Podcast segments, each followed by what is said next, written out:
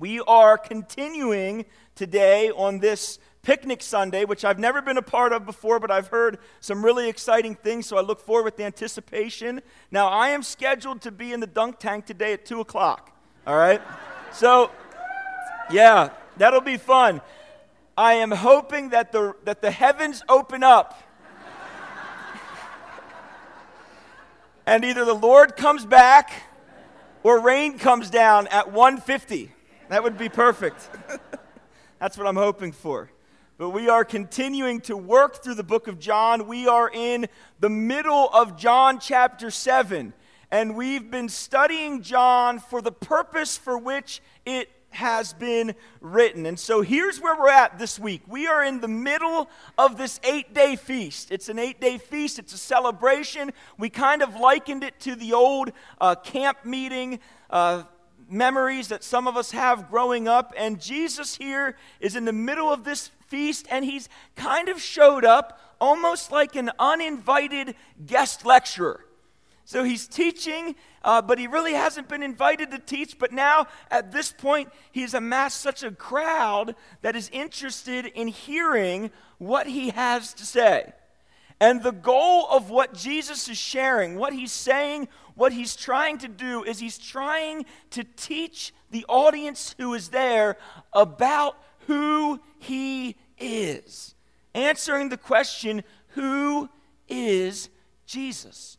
Who is Jesus? And in this section that we're going to dive into today, we're going to be in John chapter 7, verses 25 to 39, if you want to turn there a while. The goal of Jesus' message today, where we're going, is to know Him, to truly know who Jesus is. And so that's the goal we want to uncover and unpack today. And it's, it's amazingly interesting that in just these 14 verses, there are 16 different proclamations that Jesus makes about himself. 14 verses, 16, 16 proclamations that Jesus makes regarding himself or regarding his Father. And so, as we turn to this passage today and dive in to look at what the Lord would have for us, let's take a moment and pray. Father, we open up your word this morning with the anticipation that we will unpack this question of knowing Jesus. And perhaps there's not a more important question that every one of us in this room should answer. Lord, that we would know you. Lord, that we would know your Son, that we would know the power of his life, the power of his blood that was shed for us the power of his resurrection, how he conquered sin and death.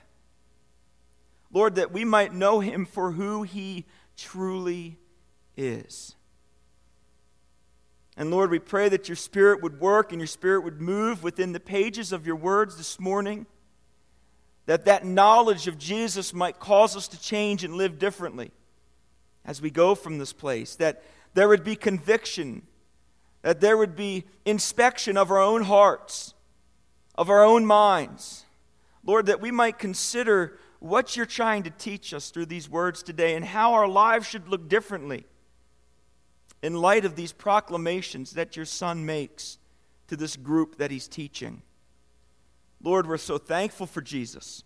We're so thankful for his work. We pray that our lives would be a reflection of that.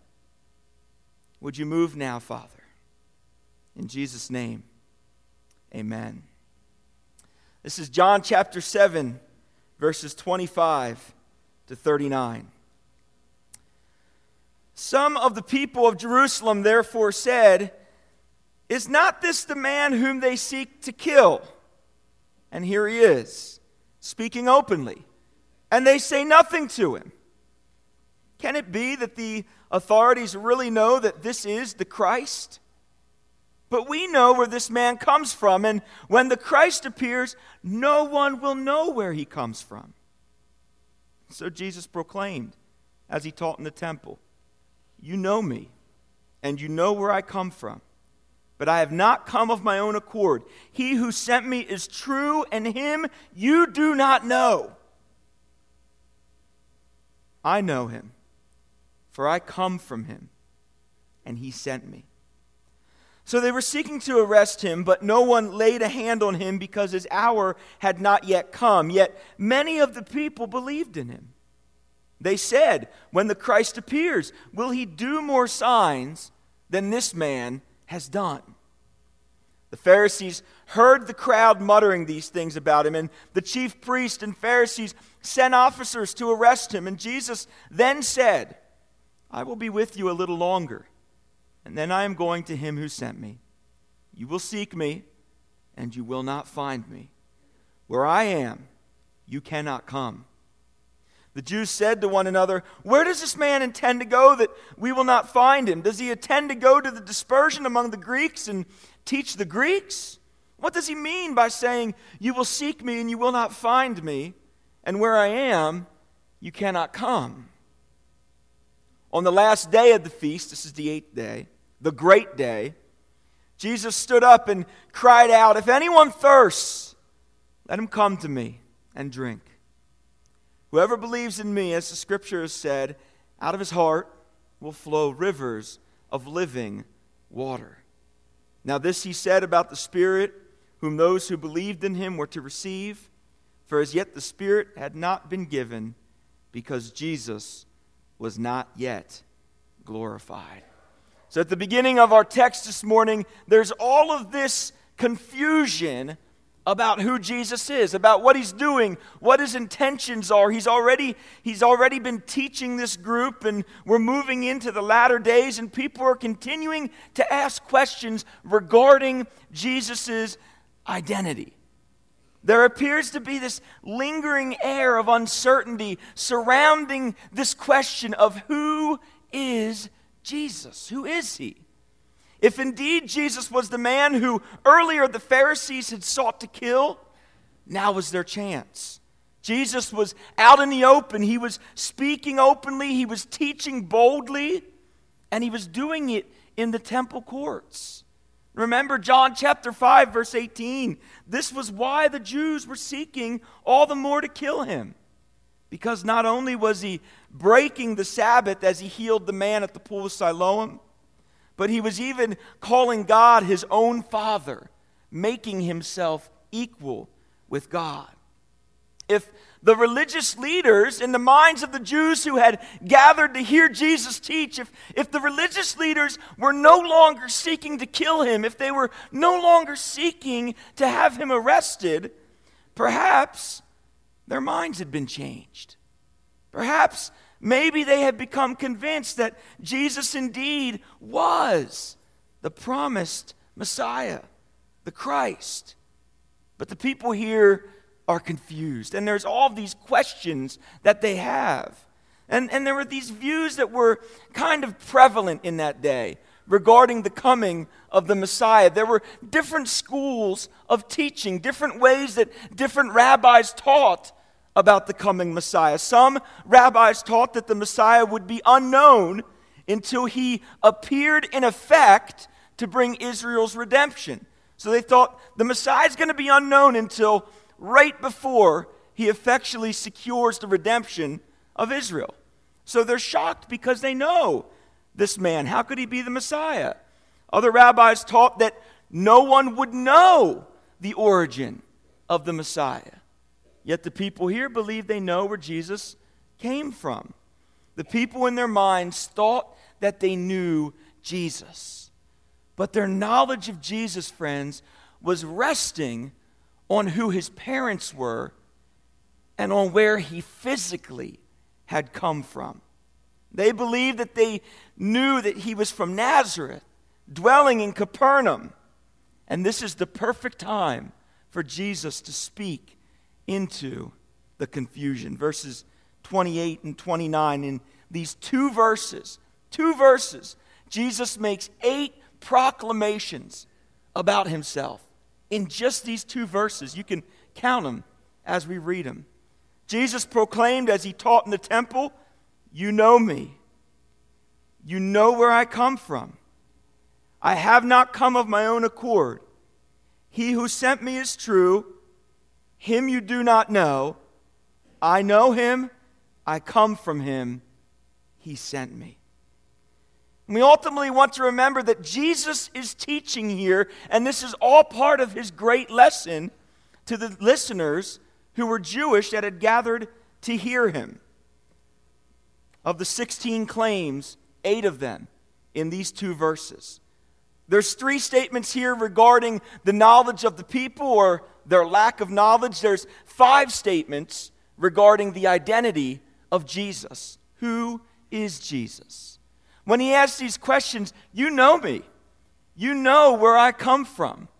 It's very ironic because, again, he knows that their knowledge and what they're basing their knowledge on is misguided. The idea that Jesus is pressing into here is that the people think that they know him. They're judging based on appearances. And remember last week what we talked about? This is not the proper standard to judge by. Jesus shared about this in his teaching last week that we were covering. We're not to judge based on appearances. Yet, by all appearances, the people knew who Jesus was because they could identify his mother and father and because they knew where he had shared that he had come from. They know his physical origins, but that doesn't mean they know Jesus. They're blind to who he really is. And so Jesus continues to reveal more about himself to them. I've not come on my own accord. John chapter 6, verse 38 affirms this. It's in your notes there. For I have not come down from heaven, for I have come down from heaven not to do my own will, but the will of him who sent me. Jesus wasn't on earth going around doing his own thing. He did not work on his own accord, but everything that he did was perfectly in line with what the Father had for him to do. And the people were continuing to miss the reality of who Jesus was. Look at these eight proclamations right up there on the screen. I know the blue doesn't come out so well, but you can count eight of them there in two verses. So Jesus continues to press in. He who sent me is true, and perhaps the most condemning line of all of them is that fifth proclamation. Remember who Jesus is teaching. He's teaching people who, who had been trained in the synagogue.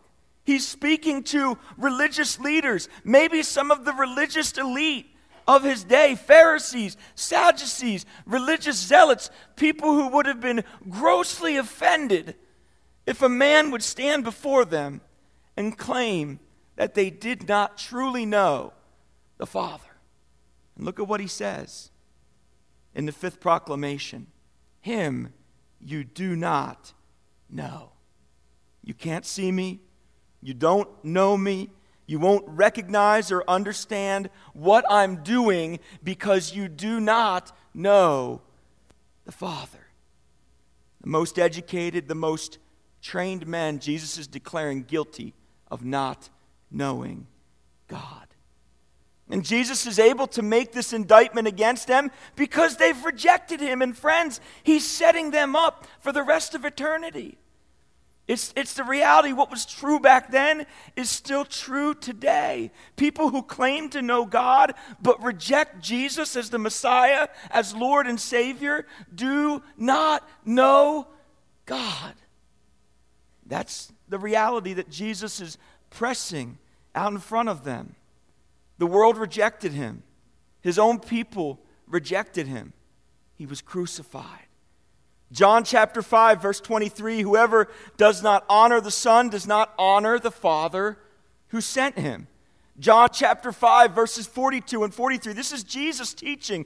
But I know that you do not have the love of God within you. I have come in my Father's name, and you do not receive me. If another comes in his own name, you will receive him. John chapter 6, verse 45. It is written in the prophets, and they will all be taught by God. Everyone who has heard and learned from the Father comes to me. Appearing to be still unaware, Jesus again makes it clear in his final three proclamations here of the first eight I know him, I come from him, he sent me. And so, friends, there's a division here at the beginning of our text this morning between what the people think they know about Jesus and what Jesus really knows about the people. And I don't know if you like to highlight, some of you might like to highlight or underline in your Bibles. There is a word that appears seven times here in these first four verses. If you look down at your text, seven times in these first four verses, you find the word know. K N O W.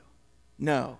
So if you're an underliner, if you're a highlighter, that is a clue that the theme here of Jesus' teaching, what he's trying to do is to help the people truly know him. Truly know him. Because they had missed him. What is important for us to realize here, church, that appears to be clear and evident in our text, is that it's possible for us to know a lot about Jesus without truly knowing who he is. That's kind of a scary thought. But it's one of the realities that Jesus is pressing in front of his listeners here. And this that we can never truly know God or have a relationship with him if we don't truly know Jesus. And friends, do we think that that's countercultural today? I, I certainly do. I certainly believe it. Not only do I believe it, but I've heard it taught in other places, and maybe you've heard it taught too, that it's all the same God. It doesn't matter which faith you believe in, whether you're a Hindu, whether you're a Buddhist, a Muslim, one God is all the same. It's taught in many universities around this world, in this country. And this reality that we're saying that Jesus is identifying here, that's simply not true. They're all not the same. Friends, our Father, our God, is only truly known in light of how we define and understand His Son, Jesus. If Jesus was just a prophet or a good teacher, we do not serve the same God. If that's all Jesus was. If Jesus was just a good man who was nice and loved a lot of people, we do not serve the same God. Unless Jesus is truly Lord, Messiah, the eternal Savior, God, we do not serve the same God. Friends, they are not the same. In spite of what we might hear, in spite of what our culture says, our faith is defined by how we identify, define, and relate to Jesus. And somebody said to me once, Well, you talk a lot about Jesus. Well, I said, Well, I don't know any other person more significant in my life to talk about than him. I don't know if there is one. You know, we can say God. A lot of people say God, but we don't always know what they mean when they say God. And, and I don't know about you, but sometimes I feel like I have to ask for a definition just to understand if we're coming from the same planet on an understanding of who God is. Because a lot of times I find that we're not. Friends, I think it's important that when we're talking with people of our own faith and they talk about God, when we're talking with people of other faiths, of other religions, when we talk about God, we always need to start with being thankful for Jesus, for who He is, and for what He did. And as we're having these conversations with, they could be friends, they could be family members of other faiths who believe differently, I think it's important that we have to ask them to define Jesus. We have to ask them to define who he is because their understanding of Jesus and how they define Jesus will reveal to us the condition of their hearts, whether or not they truly know him or do not know him. And we must remember, friends, that it's only Jesus who has the power to transform a heart and a mind. And when presenting the gospel to people of other belief systems, Jesus must come first. He must. I mean, he said it himself. There's no other starting point for the Christian faith than Jesus Christ. All, all gods are not the same, friends. John chapter 14, verse 6, Jesus said, I am the way. I am the way. the truth and the light, no one can come to the Father, can know the Father, can have a relationship with the Father, but through me. So, friends, this is a key for our faith, a key for our discussions with our friends, with our family members that might talk a lot about God and maybe even say they know a lot about God. We have to ask them to define their relationship with Jesus. Because a right relationship with the Father begins with a right understanding of the Son. The two are closely aligned. And it's interesting in this teaching, and back in our text in John chapter 7 here, many people believed. Many believed here. It, remember at the end of John chapter 6, everyone was leaving. The teachings were too difficult. Well, here Jesus is pressing out realities about who he is, pushing himself out in front of the people. And the result is people are coming to faith. They're coming to believe. Look at verses 30 and 32 of your text, 30 to 32. They were seeking to arrest him, but no one laid a hand on him because his hour had not yet come. Verse 31 Yet many of the people believed in him. They were convinced. Maybe they were convinced by his signs. Maybe they were convinced by his wonders. They knew about the feeding of the 5,000. At this point, I'm sure they had heard about the healing of the man in the pool. And perhaps by their signs, now connecting that with what Jesus was saying about himself, there was belief. And the people were getting excited. In verse 32, Jesus is trending on Twitter. I mean, look, it's, it's pretty exciting. The Pharisees, they heard the crowd muttering these things. I mean, if you were hashtagging, Jesus would be up there this day in this festival. I mean, he was, he was the talk of the festival, and hearts were starting to turn. People were becoming excited. Perhaps this is the Christ, the Son of the living God, the revelation that Peter had come to, if you remember. So, what do the Pharisees and religious leaders do? They, they seek to shut down the excitement, to close it off. They send people to arrest Jesus. And amidst the commotion, Jesus is not afraid. In fact, it's quite opposite. He's bold, he's composed, he's confident, he's clear. He knows that his time had not yet come. He continues to teach. Look at verses 33 and 34. Five more proclamations here. If you're counting to 16, we had eight. Now we have five. Five more proclamations in two verses. Jesus then said, I will be with you a little longer. Then I am going to him who sent me. You will seek me you will not find me. Where I am, you cannot come.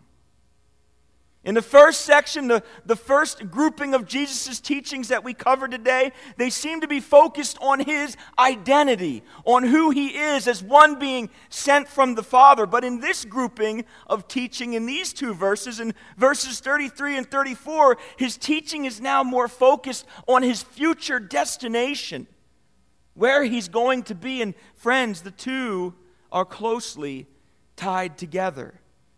The five realities on the screen here that Jesus proclaims about himself. And in just a few short sentences, here Jesus has told his listeners that they do not know the Father, that he comes from the Father, he's going back to the Father. They will seek him, but they will not be able to find him. They won't be able to find him.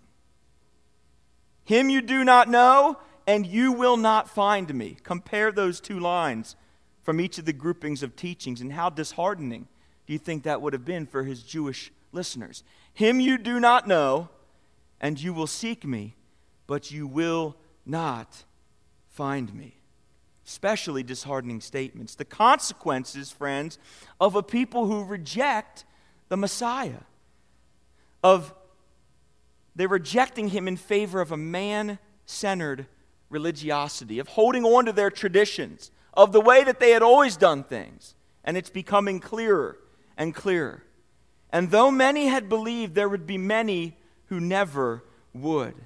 And friends, I think it's important that we pause to remind ourselves that the penalty for not believing in Jesus Christ, for rejecting Jesus Christ, is eternal separation from Jesus and the Father.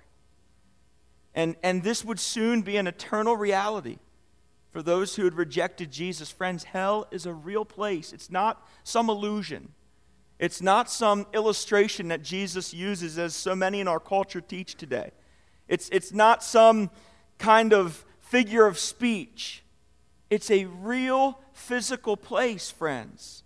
And those who do not know the Father because they have rejected the Son will spend eternity in hell. They could not go where Jesus was going.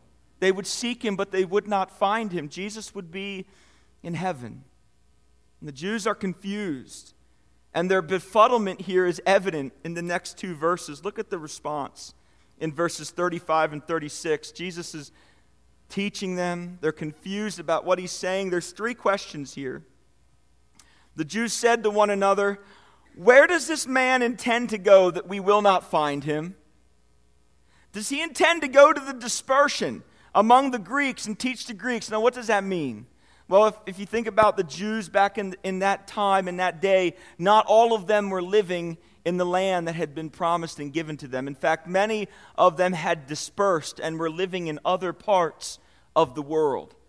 And so the people are thinking, well, maybe what Jesus is saying is he's going to leave the city of Jerusalem and he's going to start going out to all these different places where there are Jews living among Greeks, and we won't be able to find him because we won't know where he is. He'll be teaching in all these different places. He's going to the dispersion. Verse 36 What does he mean by saying, You will seek me and you will not find me? And where I am, you cannot come.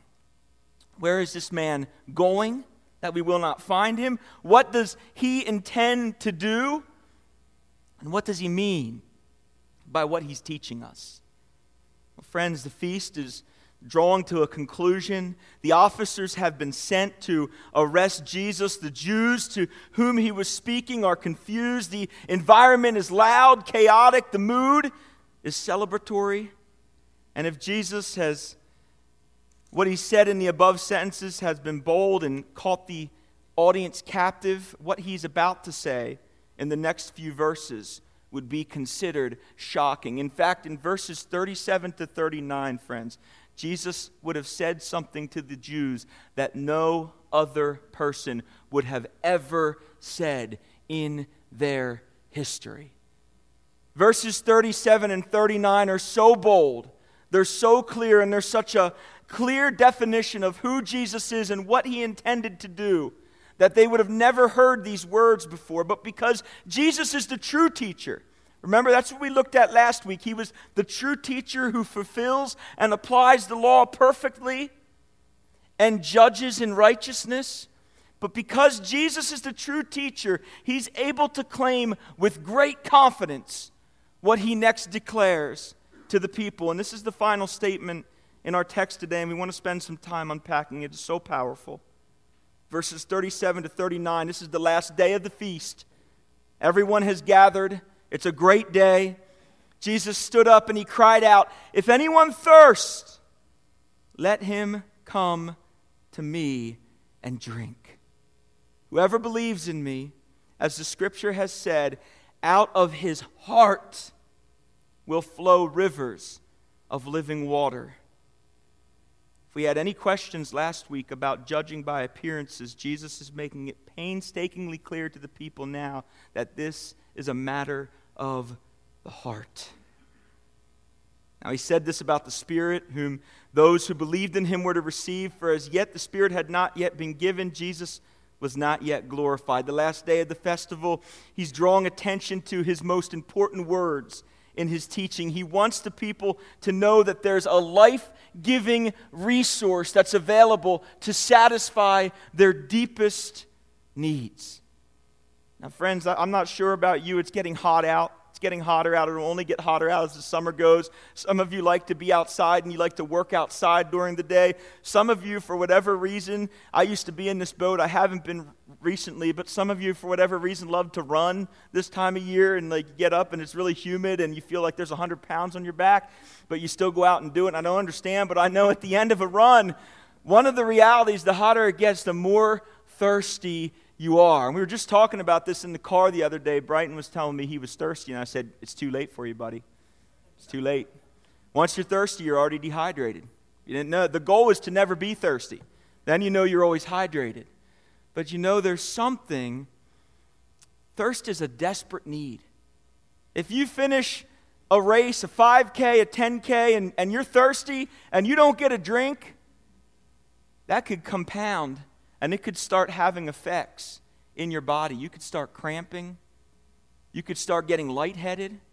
You might even get sick physically from dehydration. It's a desperate need that must be satisfied, or the end result is a person could actually die. You could die of thirst. Jesus identifies the need of some of those in the crowd. There was a thirst. And it's ironic that he's saying this in the midst of a festival where daily there'd been a procession to the pool of Siloam for water, which was being poured out as a drink offering on the altar. Jesus' water and blood would soon be poured out for their lives. And so Jesus first identifies the resource. He is the resource for those who are thirsty. Jesus. And friends, there are all kinds of places our culture wants to give us as resources that quench our thirst. And every one of us will leave us more and more thirsty. Every one of the resources they want to give us. We see resources like wealth. If you just have enough money, your thirst will be satisfied. We hear of resources like success. If you just are successful enough, you can get comfortable, you'll be satisfied, it'll be okay. We hear of places, resources like fame, popularity, entertainment, media, the places that our culture presses us to, to find satisfaction for our thirst, all will leave us more thirsty and more dehydrated than Jesus himself. He is the one that's able to satisfy our thirst, quench our thirst. And Jesus told the woman at the well that those who drink of me will never thirst again. He's the resource. Whoever believes in me, as the scripture has said, out of his heart will flow rivers of living water. Friends, believers in Jesus Christ have identifiable characteristics. So, first, Jesus is the resource for our thirst. And once we truly know Jesus and truly have a relationship with Jesus, then there will be identifiable characteristics. Out of their heart will flow streams of living water. And the imagery here, for those who would have been hearing, for the Jewish listeners, it would be like your belly getting really, really full and then bursting kind of disgusting, but just bear with me. That's, that's kind of what they're thinking and what they're hearing. Bursting out these streams. Streams of living water cannot be held back, they cannot be stopped. There's nothing that can stand in their way. Friends, our lives not just should look different, but friends, if we truly know Jesus, our lives have to be different than those who do not. It's not that they should look different, it's that they have to look different. Something must look different from those who do not know him. What are the effects of water, friends? It's water's refreshing. At the end of a of a busy day or a hard day, at the end of a workout, we take water because it's refreshing. But friends, there's some there's some people you get around that are just a friend of mine in ministry used to call them joy suckers. Did you ever get around a joy sucker before? It's like you get around and you're all happy. Hey, how you doing? Oh. You know, and you're like, suck the joy right out of you, you know? Woo! Right? But but sometimes that's not that's not the evidence of water, right, Joyce? That sometimes we might need to have a little bit of that. Eh, you know, you got to bring us optimists and us glass half full or all the way full guys, whatever it is, down to earth sometimes. But you know, the overwhelming characteristic of a life transformed by Christ that the Holy Spirit's working in is that we're not sucking joy, we're refreshing. We're refreshing to people when we're around them. People are refreshed when they're in our presence because the evidence of the Spirit is at work. Water is satisfying. It satisfies us. It's not just refreshing, but it's also satisfying.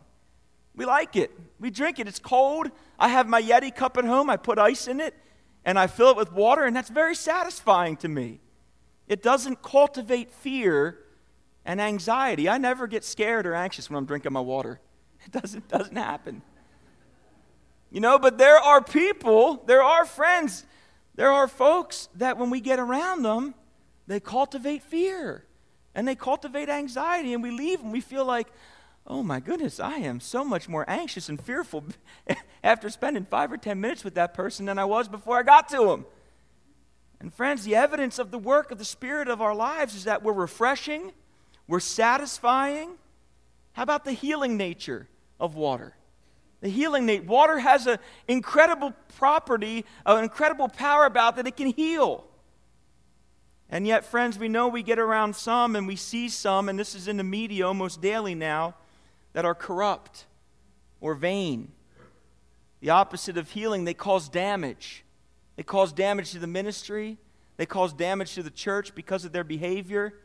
It was unfortunate. I was, I was actually, this was such a hard conversation for me to listen to.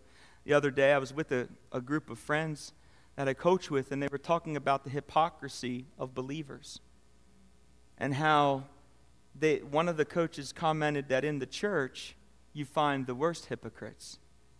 And I was like, wow, what happened? What happened to him that caused him to think that way? And man, I wish that he could see some real brothers and sisters and see the refreshing, satisfying, healing nature that comes from a group of brothers and sisters in Christ who have been transformed by the power of the Spirit. We're not perfect. Sure, we all make mistakes and mess up, but that hypocrisy should not be the identifying characteristic of our life, of our ministry. Friends, water is also cleansing. It has an incredible power to clean, right? You can put water in something and wash it. It's refreshing, it's satisfying, it's healing, it's cleansing, it's not impure. And yet, brothers and sisters, we see impurity so many places in our culture in our world, and sometimes from friends that claim to be believers in Christ. And one of the challenges I thought about is wrestling with this text is, friends, how do people identify us in the public as a church? Can, can they say that we're refreshing, church? Can they say that we're satisfying? Can they say that we're healing? Can they say that we're cleansing? When they're around us, that they feel that way because the effects of the Spirit are so evident in our life. That living water is pouring out, and that's the effect that we're having on people who come into our lives. Jesus is talking about the Spirit here. And when Jesus gives us the Holy Spirit, it is never given without effect. Friends, when you come to a saving knowledge of Jesus Christ and His Spirit indwells you and seals you to the day of redemption, that Spirit is never given without effect. It produces something in our lives. The Spirit is powerful, He is God, He has effect in our lives, and there is identifiable fruit that should be evident in the life of every true believer. Galatians chapter 5, verses 22 and 23. What should that fruit look like?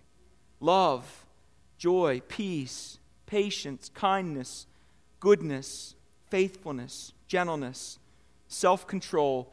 Against such things there is no law. The evidences of the Holy Spirit should burst forth from our lives, like this illustration of streams of living water that cannot be held back. The defining characteristic of our lives, friends, should be love. When people look at the church as a body, as people, not a building, but as us who are here together in these pews, we should be defined as a people who know how to love and love well because we've been loved and loved well and loved fully. These evidence should flow abundantly like streams that are uncontainable and uncontrollable. Jesus, here, friends, in these last two verses, is describing what the lives of those who believe will look like after he is glorified. after he's gone, the defining characteristic, the evidence of, of the Spirit's work that I'm going to send, that I'm going to give, is that it's going to produce streams of living water, and my people will be defined by the fruit of the Spirit. Take a look down at verse 39. He said this about the Spirit, whom those who believed in him were yet to receive. For as yet the Spirit had not been given because Jesus was not yet glorified. And friends, we know that the Spirit would be given following the glorification of Jesus. So those who believed while Jesus was walking the earth, they were not yet permanently indwelt or sealed by the Spirit. This is what we witness at Pentecost at the opening of the book of Acts. This is why the book of Acts is such a wonderful book. And when you open it up, you see these men sitting and they're waiting what's next. And the tongues of fire representing the Holy Spirit come down. They rest on them. And Jesus gave his Spirit. He didn't leave us without a counselor, without a guide. And that Spirit should be producing something in us.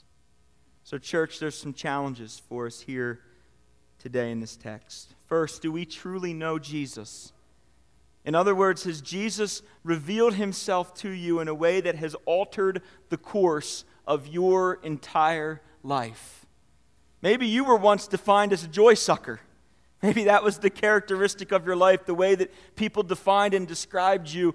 And you know, as you sit here today, beyond a shadow of a doubt, that your life has been transformed. The course of your life has been altered because you've been confronted in a true and real way by the person of Jesus.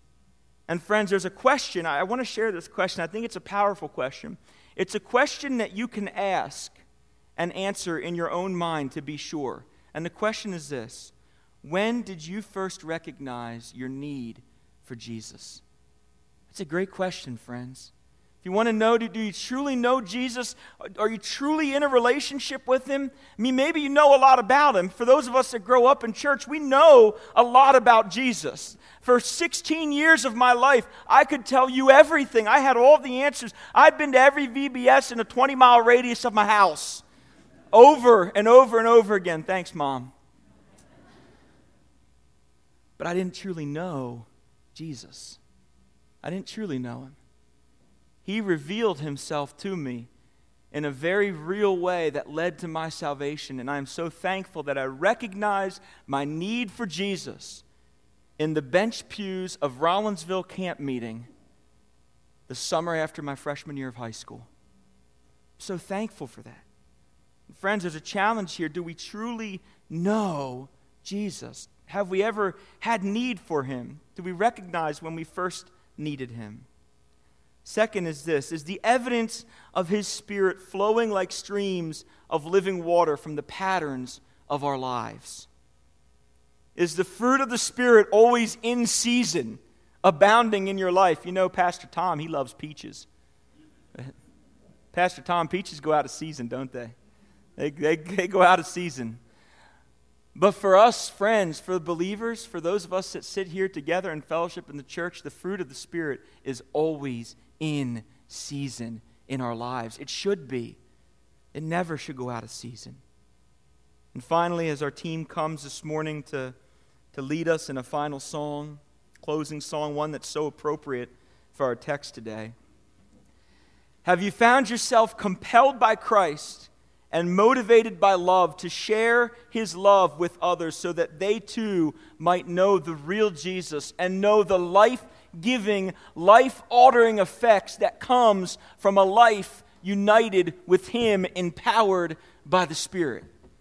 Friends, if this is, I had, a, I had somebody tell me this the other day. If Jesus Christ is the most significant person in my life and the greatest relationship that I have, and I've known a person for two to three years that have never shared him or shared about him with them, do I truly love that person?